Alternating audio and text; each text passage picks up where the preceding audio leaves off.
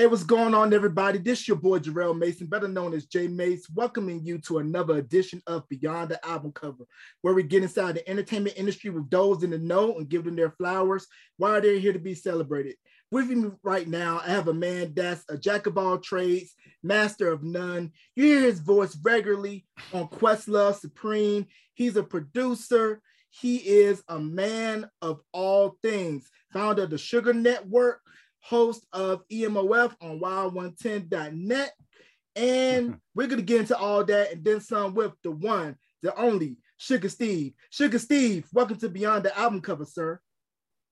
Wow, thanks for having me on. Um, you you said uh, jack of all trades, but master of none. Wow, I mean that's kind of insulting yeah, yeah, you know, I, I, I hear the show and you're doing a little bit of everything. So we're gonna get into all that and then some. So let's go ahead and jump right into it. Tell us about your beginnings, where you are born, and what made you fall in love with music and wanting to get into the biz. Wow, uh, that's that's a big question. Uh, born in um, upstate New York, and uh, was exposed to music very early on, uh, the way most people are through the radio and through whatever their parents or siblings are listening to. And then I guess as most people in their teenage years start to develop their own tastes and their own preferences. So started listening to a lot of things at that point and continuing on. And most of most of my life I've been listening to music that was made that was not contemporary to to my life. Like I guess in the 80s I was listening to stuff that was current. But um other than that, most of my life I've been listening to music that came before me, you know, from the past and the distant past. Mm-hmm. And I feel like that's that's been a main factor in what's what shaped my what shaped my uh, music listening and and also my career. Um, as far I, I forget I forget the third thing you asked me. What got me into the music business? Yes, sir. Uh, well, I was um, like a lot of people, somewhat directionless in my early twenties. Didn't know exactly what I wanted to do, and didn't really at that point, I was just music appreciation and record collector, things like that. I didn't realize that, and I didn't realize that if you weren't an artist, that there were other things you could do uh, to make music your career. And I found out that I could, um, I could go to engineering school and learn how to become an engineer, and that would get me into the studio.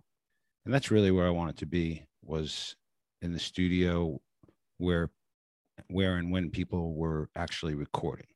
Because i found i found that to be the most interesting part i think was to be present at the moment of creation or recording.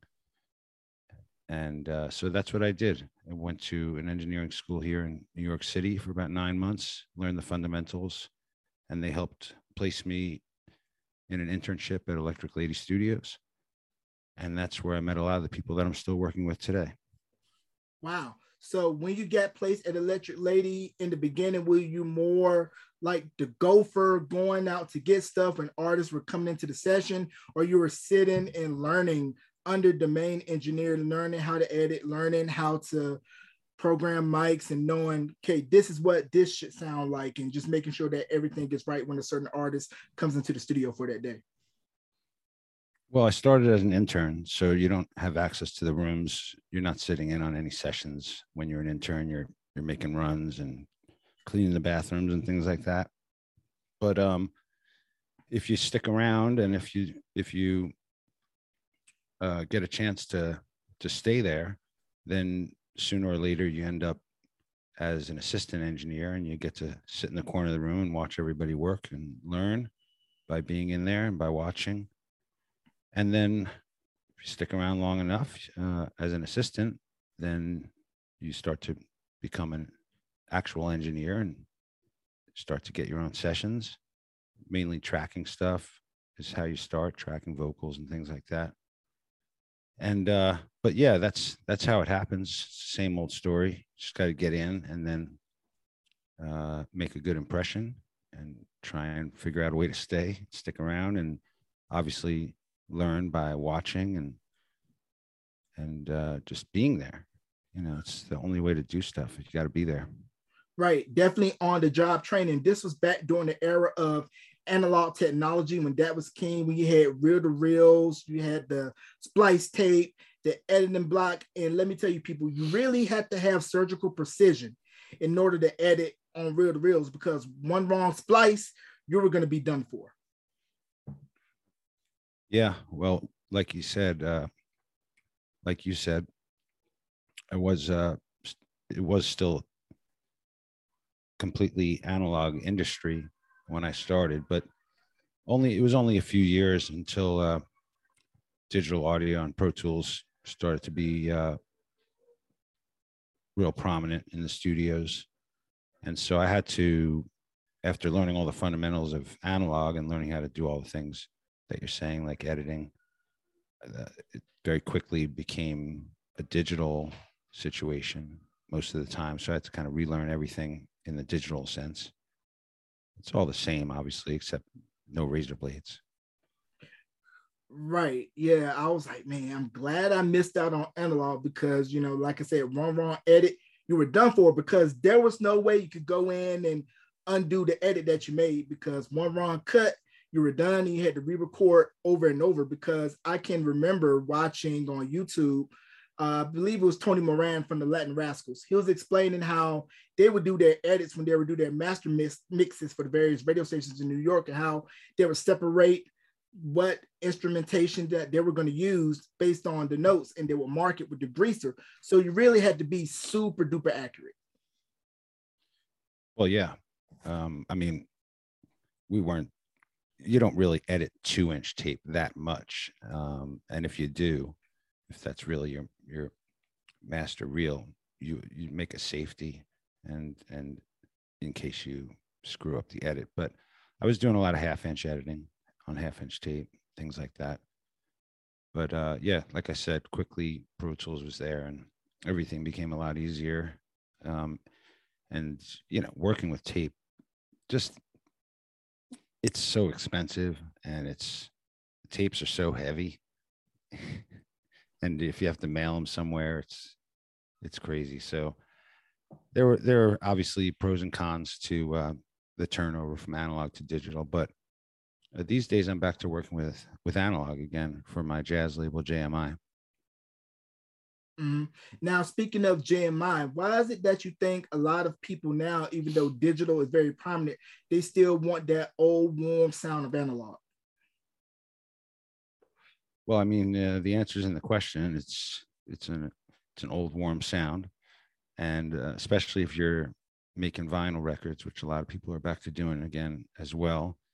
It it all helps. It all feeds into um, if you're using tape and if you're going to vinyl, then you're going to end up with a most most likely a, a warmer, uh, more round kind of sound than you would get with digital digital can sometimes be somewhat brittle or uh, somewhat limited in its subsonic and supersonic frequencies and so forth. But um, yeah, you know, it's and plus, like you said, it's it's kind of old school. If it's fun, it's it's challenging in the sense that you really get a, a feel for what all the old engineers and producers had to deal with all those years. Yeah, yeah, because you definitely see a lot of the vinyl re-releases when it's record store day, and you know, back before streaming took over, that was pretty much all you had was either your local mom and pop or your chain record store. So, what was it like for you with the art of crate digging and going to try to find that exclusive record and trying to get in good with that record store owner to make sure that they put that record for you to the side to make sure that you had that exclusive? what on record store day or something? Um, back when you were going record store shopping in your youth, um, when record stores were huge. Yeah, I mean that's that's really if I'm a master of any of my trades, it would be it would be that. It would be digging through the crates and and researching things that I would want to that I would want to get on on vinyl. Uh, I have a, a, really large record collection, and uh, I, I, think it's important.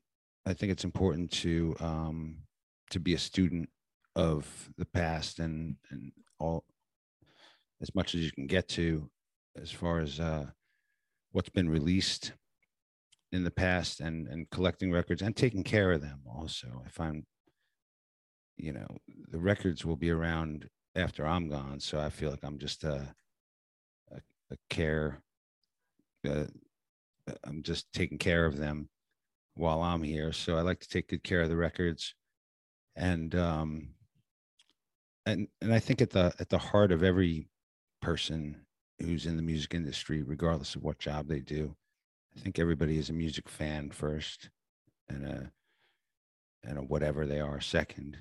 I think you have to be in order to to be able to deal with this industry. You really have to not only love music but love music history, and I would assume record collecting is is part of that. It has been for me. But in answering your question, um, that that's record shopping has always been my my sort of escape. You know you get to go into a record store and just zone out and just the rest of the world melt away it's just you and all this history and um, it's it's an exciting feeling what can i say? You know when you find something you've been looking for for a while or if you find a really nice copy of something or an original kind of copy. And uh, so that's always been one of my one of my escapes is to is to go go into the record stores and I've I got really deep into it for a while. Whatever city I would go to when I was traveling, I would make sure I hit all the record stores and get a feel for it and pick stuff up that may not be available in my city. And so it's really been a big part of my life and a big part of the stuff I do when I'm in New York and when I'm traveling.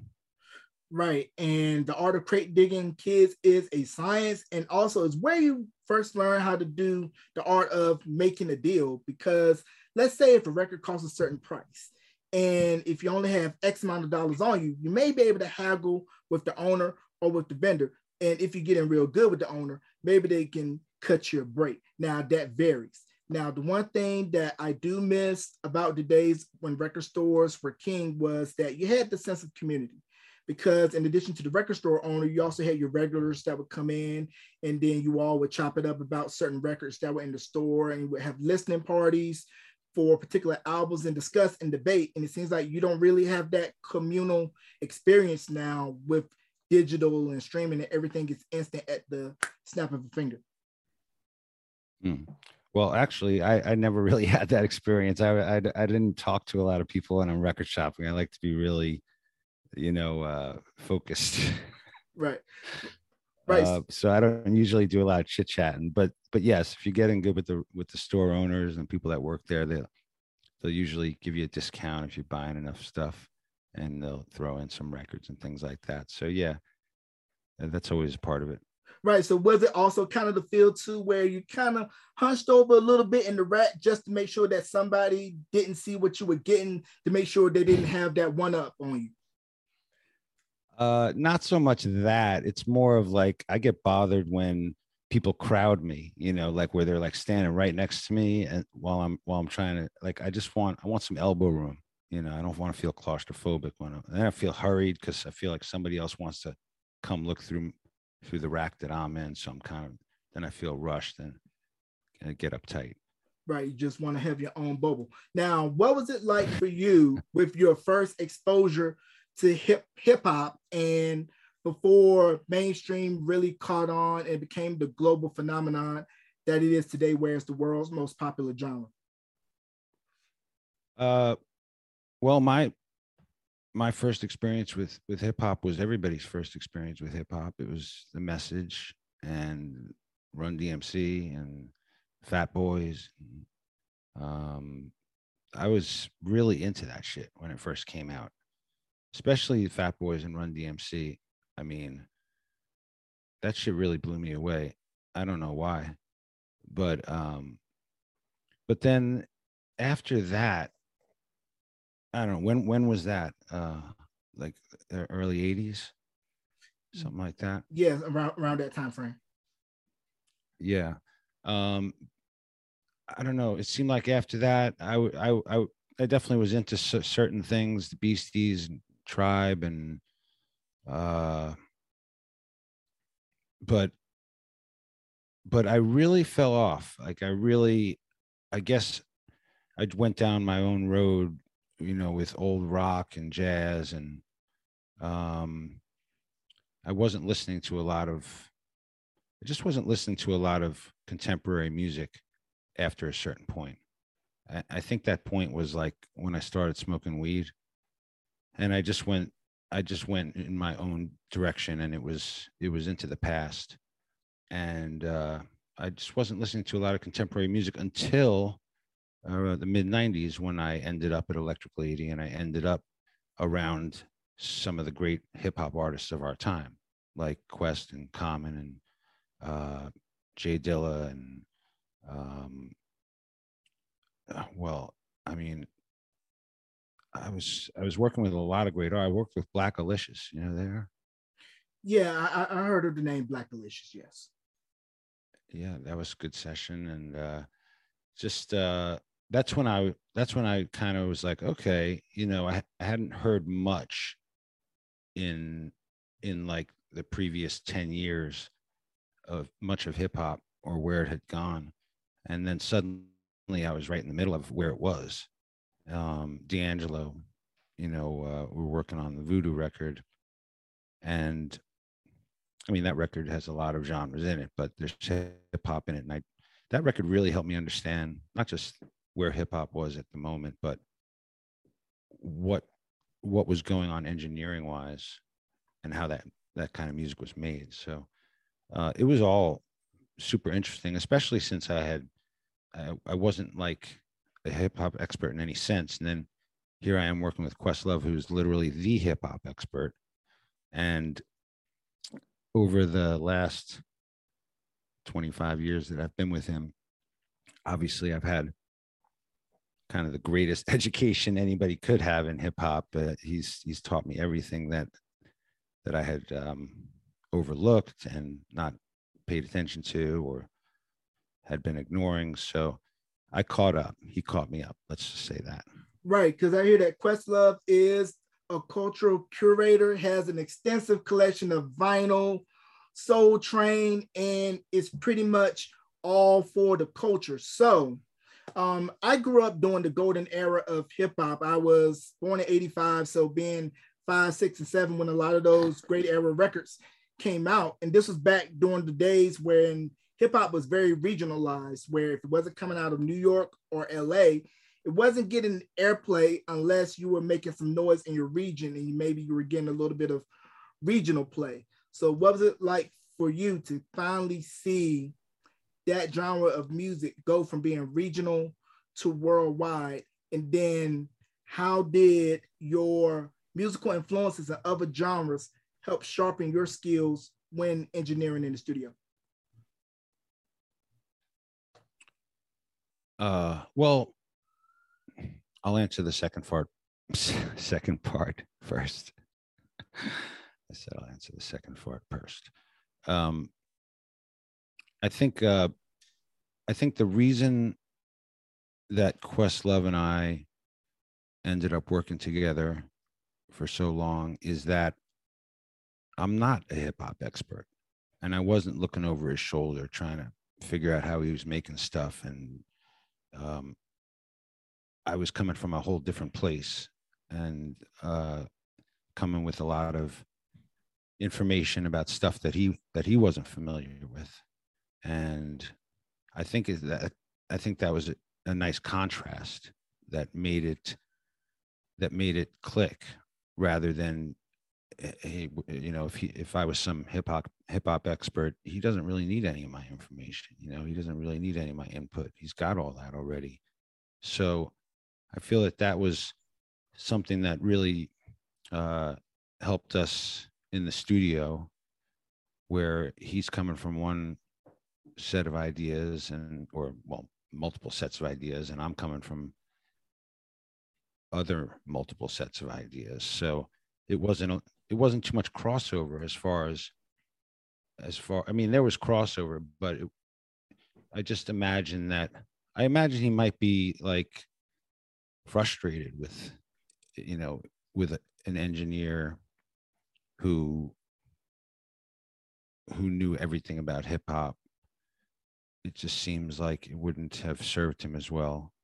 So that's my thoughts on that and i mean i i i use all the tricks that i that i've heard on old records jazz or uh, or rock just to, to name a couple that i incorporate into the way that i make hip hop records and the pieces that I contribute to it. Um, and my own work is too. I'll, I'll, I'll, these days I'll be making a rock record and I'll be incorporating hip hop engineering techniques to that. So it, you know, goes in both directions. Right. You mentioned earlier the late great Jay Dilla. Dan Charnas just released a book, Dilla Time. Can you talk about just seeing him work and just his impact that he's had on hip hop and music in general?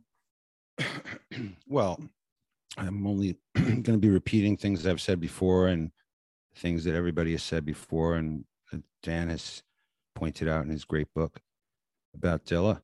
Uh, it's really just, really just met him a couple times, but once was in uh, Electric Lady Studio A, and we were. Uh, it was the Water for Chocolate sessions, the Common record, and he was programming a beat on an MPC 2000, which happened to be my personal one. Um, and uh, everybody was everybody was like surround like had surrounded him quest and common and uh, common's manager derek and uh, pino and everybody was crowd was like a semicircle around dilla watching him make this beat because they wanted to see how he how he did it. And uh, I just remember being in the corner of the room as the assistant engineer, watching this and not really knowing who Dilla was um, at that point, and just thinking, wow, if all of these other, you know, incredible artists are like hovering over this one dude, watch trying to see how he's making his music, he must be doing something pretty special, pretty unique. So that's kind of when I was like, okay, you know, I need to pay attention to this guy and of course, I mean, Quest had been talking about him forever. But at that point, I, I'd only known those guys for a couple years. So uh, I, I still really was pretty green and pretty, pretty uh, oblivious to the, the, the depth of talent that I was working with. And and so yeah, and, and especially now, after being with Quest so long, he's I've heard every Dilla beat at this point. We've re-recorded every Dilla beat at this point. You know, it's it's really been Dilla's music has really been one of the main one of the main centerpieces of of the stuff that I've worked on. I mean, Quest really that's Dilla is God you know so um it's it's um and really the it's not just Dilla's music but all the other artists I've been mentioning that I've been able to work with that's really been the biggest blessing of of my career is that the timing was such that I was able to somehow without having any knowledge of their work prior I somehow ended up with this incredible group of artists and who who make this music that is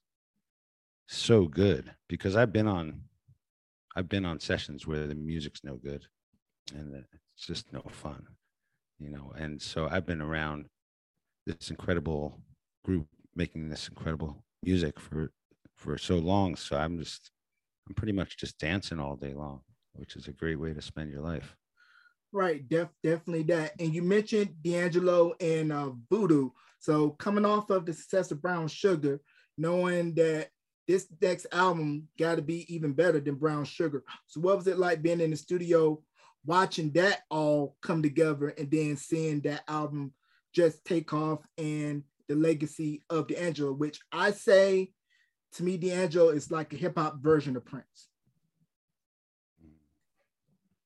Well, I mean, I was on that session for many years, and uh, I learned so much, and it's all due to Russell Elevado.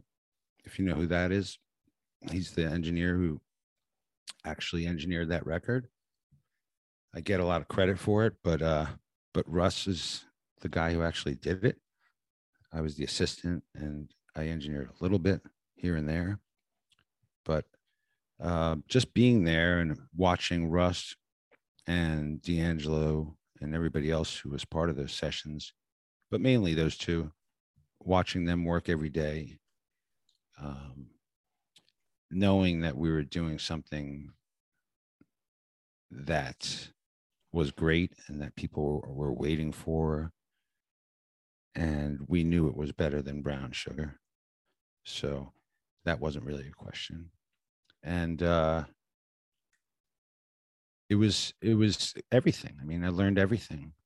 That was my first real extended gig as an assistant engineer and went on for so long that I not only learned how to engineer, but I learned how to handle myself as you know on a session like that. I learned how to um how to deal with a lot of the realities of having this job and trying to trying to make your career happen and trying to keep your life together and things like that but um but mostly you know watching them to watching them to work you know russ being really one of the great engineers of our time and and d'angelo clearly, although he doesn't put out nearly enough material, he's clearly one of the great singers and artists of our time as well. So watching those two guys work every day, it's just they're you know they're both very creative and they're both real chill. It was a it was a blessing. I mean, really, a huge break just to be the assistant engineer on that record because it's such a timeless record. Right. That definitely that. And how I want to know when you're in the studio waiting for a session to begin, how do you deal with, let's say you get a call time to come in at a certain time, but artist A arrives X amount of hours late. So how do you fill in time until artist A comes in? Um, I guess smoke a lot of weed and uh, double check the signal flow. I don't know. You sit there. mm, so now, do most artists, uh, when they book studios, they tend to black out where it's only for their private use, or is it where they can only do it in hourly increments? Well, I'm not really involved in in in that kind of scene anymore. I don't work for for a studio um, but I think it's more. I mean, there are there are engineers that will um, that will block out a studio like on a yearly basis. You know, I'm seeing that more where somebody will just have a room for a whole year and they work on whatever projects they're working on in there.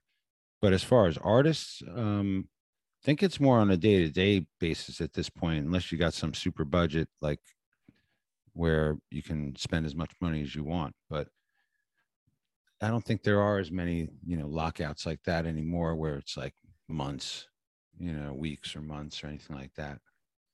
Yeah, because I was pretty much um, looking at the Red Bull interview with Susan Rogers, who was Prince's engineer, and she was saying how she was literally pretty much on call 24 7 whenever Prince wanted to go record, because Prince always had that mindset of always keep the tapes rolling Never know when inspiration may strike and it may need you at the drop of a dime. Yeah, I mean, I'm on call for Questlove still. I have been for 25 years. But uh, and I was on call for D'Angelo. I was on a salary once after Voodoo when we started working on Black Messiah in the early 2000s. I was I was on, uh, on a I was on a salary basis for a while where I was it's just like any time of night or day you might have to go to the studio. But I, I don't know. I'm sure and there, there there's every type of thing now. I mean, I'm sure there's plenty of people who have that arrangement right now. Mm-hmm. And um, you know, with an artist. Yeah, and you mentioned Questlove. So what was it like seeing his rise, the Roots rise to where they are now with being the band for Fallon, and then Questlove just recently won the Oscar for Summer of Soul. Big ups to Questlove. So what was it like for you being up close and personal for for that whole journey?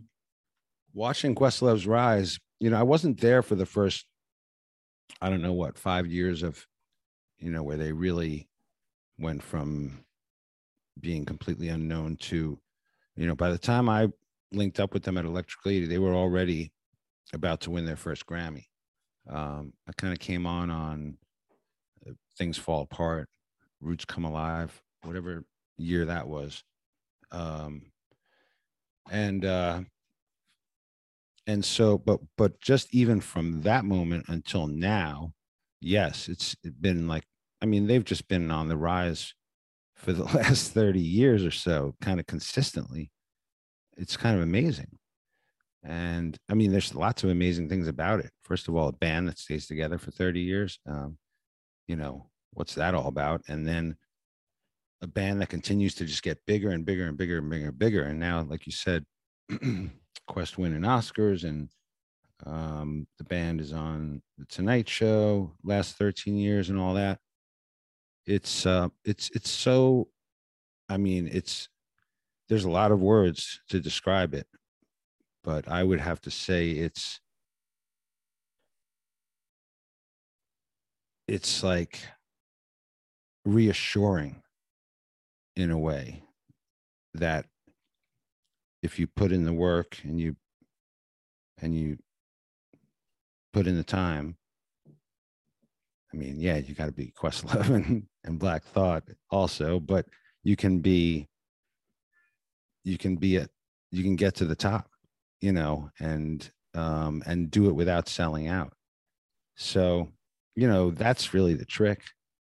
Um, is staying true to to yourself and your brand and trying to trying to get there with credibility you know, rather than just trying to get there. And so it's it's been amazing. It's been really heartwarming to to see to see more and more people uh, recognize their talent and their dedication. Mm-hmm. De- definitely that. And when QLS was starting, were you hesitant to come on board? Well, I, when I, when it started, I was the engineer.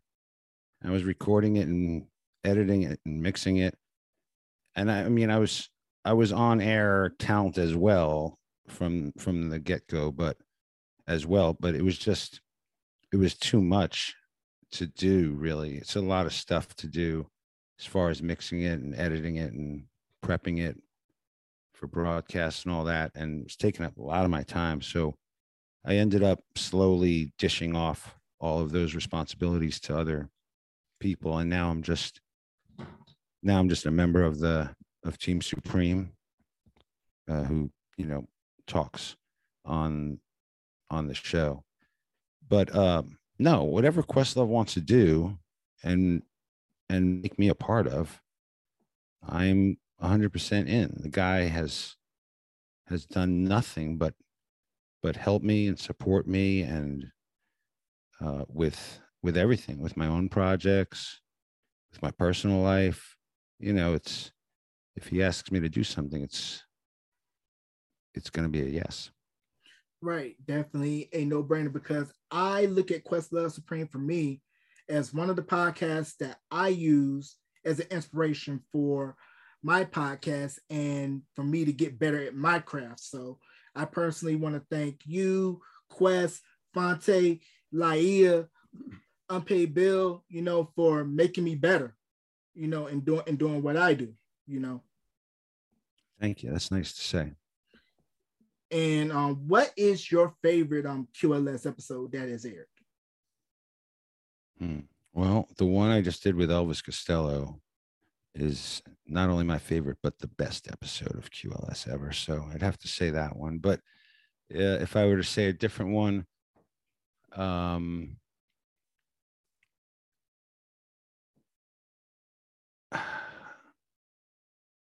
it's tough, man. There's been so many. There's been so many. Um, the one with um, Scarface, I think, was one of my favorites. It was uh, a live one in Austin, and uh, thought that was a good one. Right, and I want to get you out of here on this. Can you talk about the Sugar Network? The Sugar Network is a it's like a community of music nerds. It's kind of like Questlove Supreme Jr. Can look at it that way. Uh, it's on Instagram.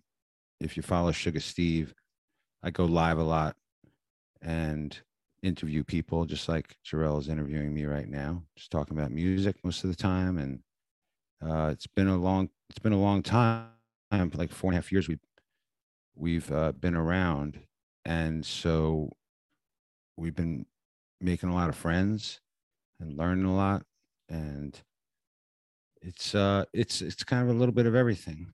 Everybody everybody goes live does does shows and series and it's uh it's it's been amazing. Met a lot of people and it's uh it's a great place to to hang out if you're bored. Right it definitely a good place to drop in learn some stuff, and get away from the stress of everyday life. So before we wrap, current projects, any shout outs you want to give, and also plug social medias if any. Oh, um, well, a lot of JMI projects. That's that's my jazz label that I co-own with with Jake Cohen, and we've we've got a we've got a bunch of records coming out over the next six months uh, so any of those, you can check that out at jmirecordings.com. And um, the most recent project we did, I'm super excited about. Uh, the piano player Ray Angry, who's a member of the Roots, and we've done the record with him prior, but we just did a uh, a solo piano record with him, and it's going to be a three platter, three uh, vinyl platter box set with a with a nice big extensive booklet in it and I'm really excited about that. It's like a real old school kind of Keith Jarrett type release. Nice. Um, other than that, you know, there's always stuff going on with the Roots. still working on their next record, and lots of stuff going on at the Tonight Show and QLS, and Wow 110.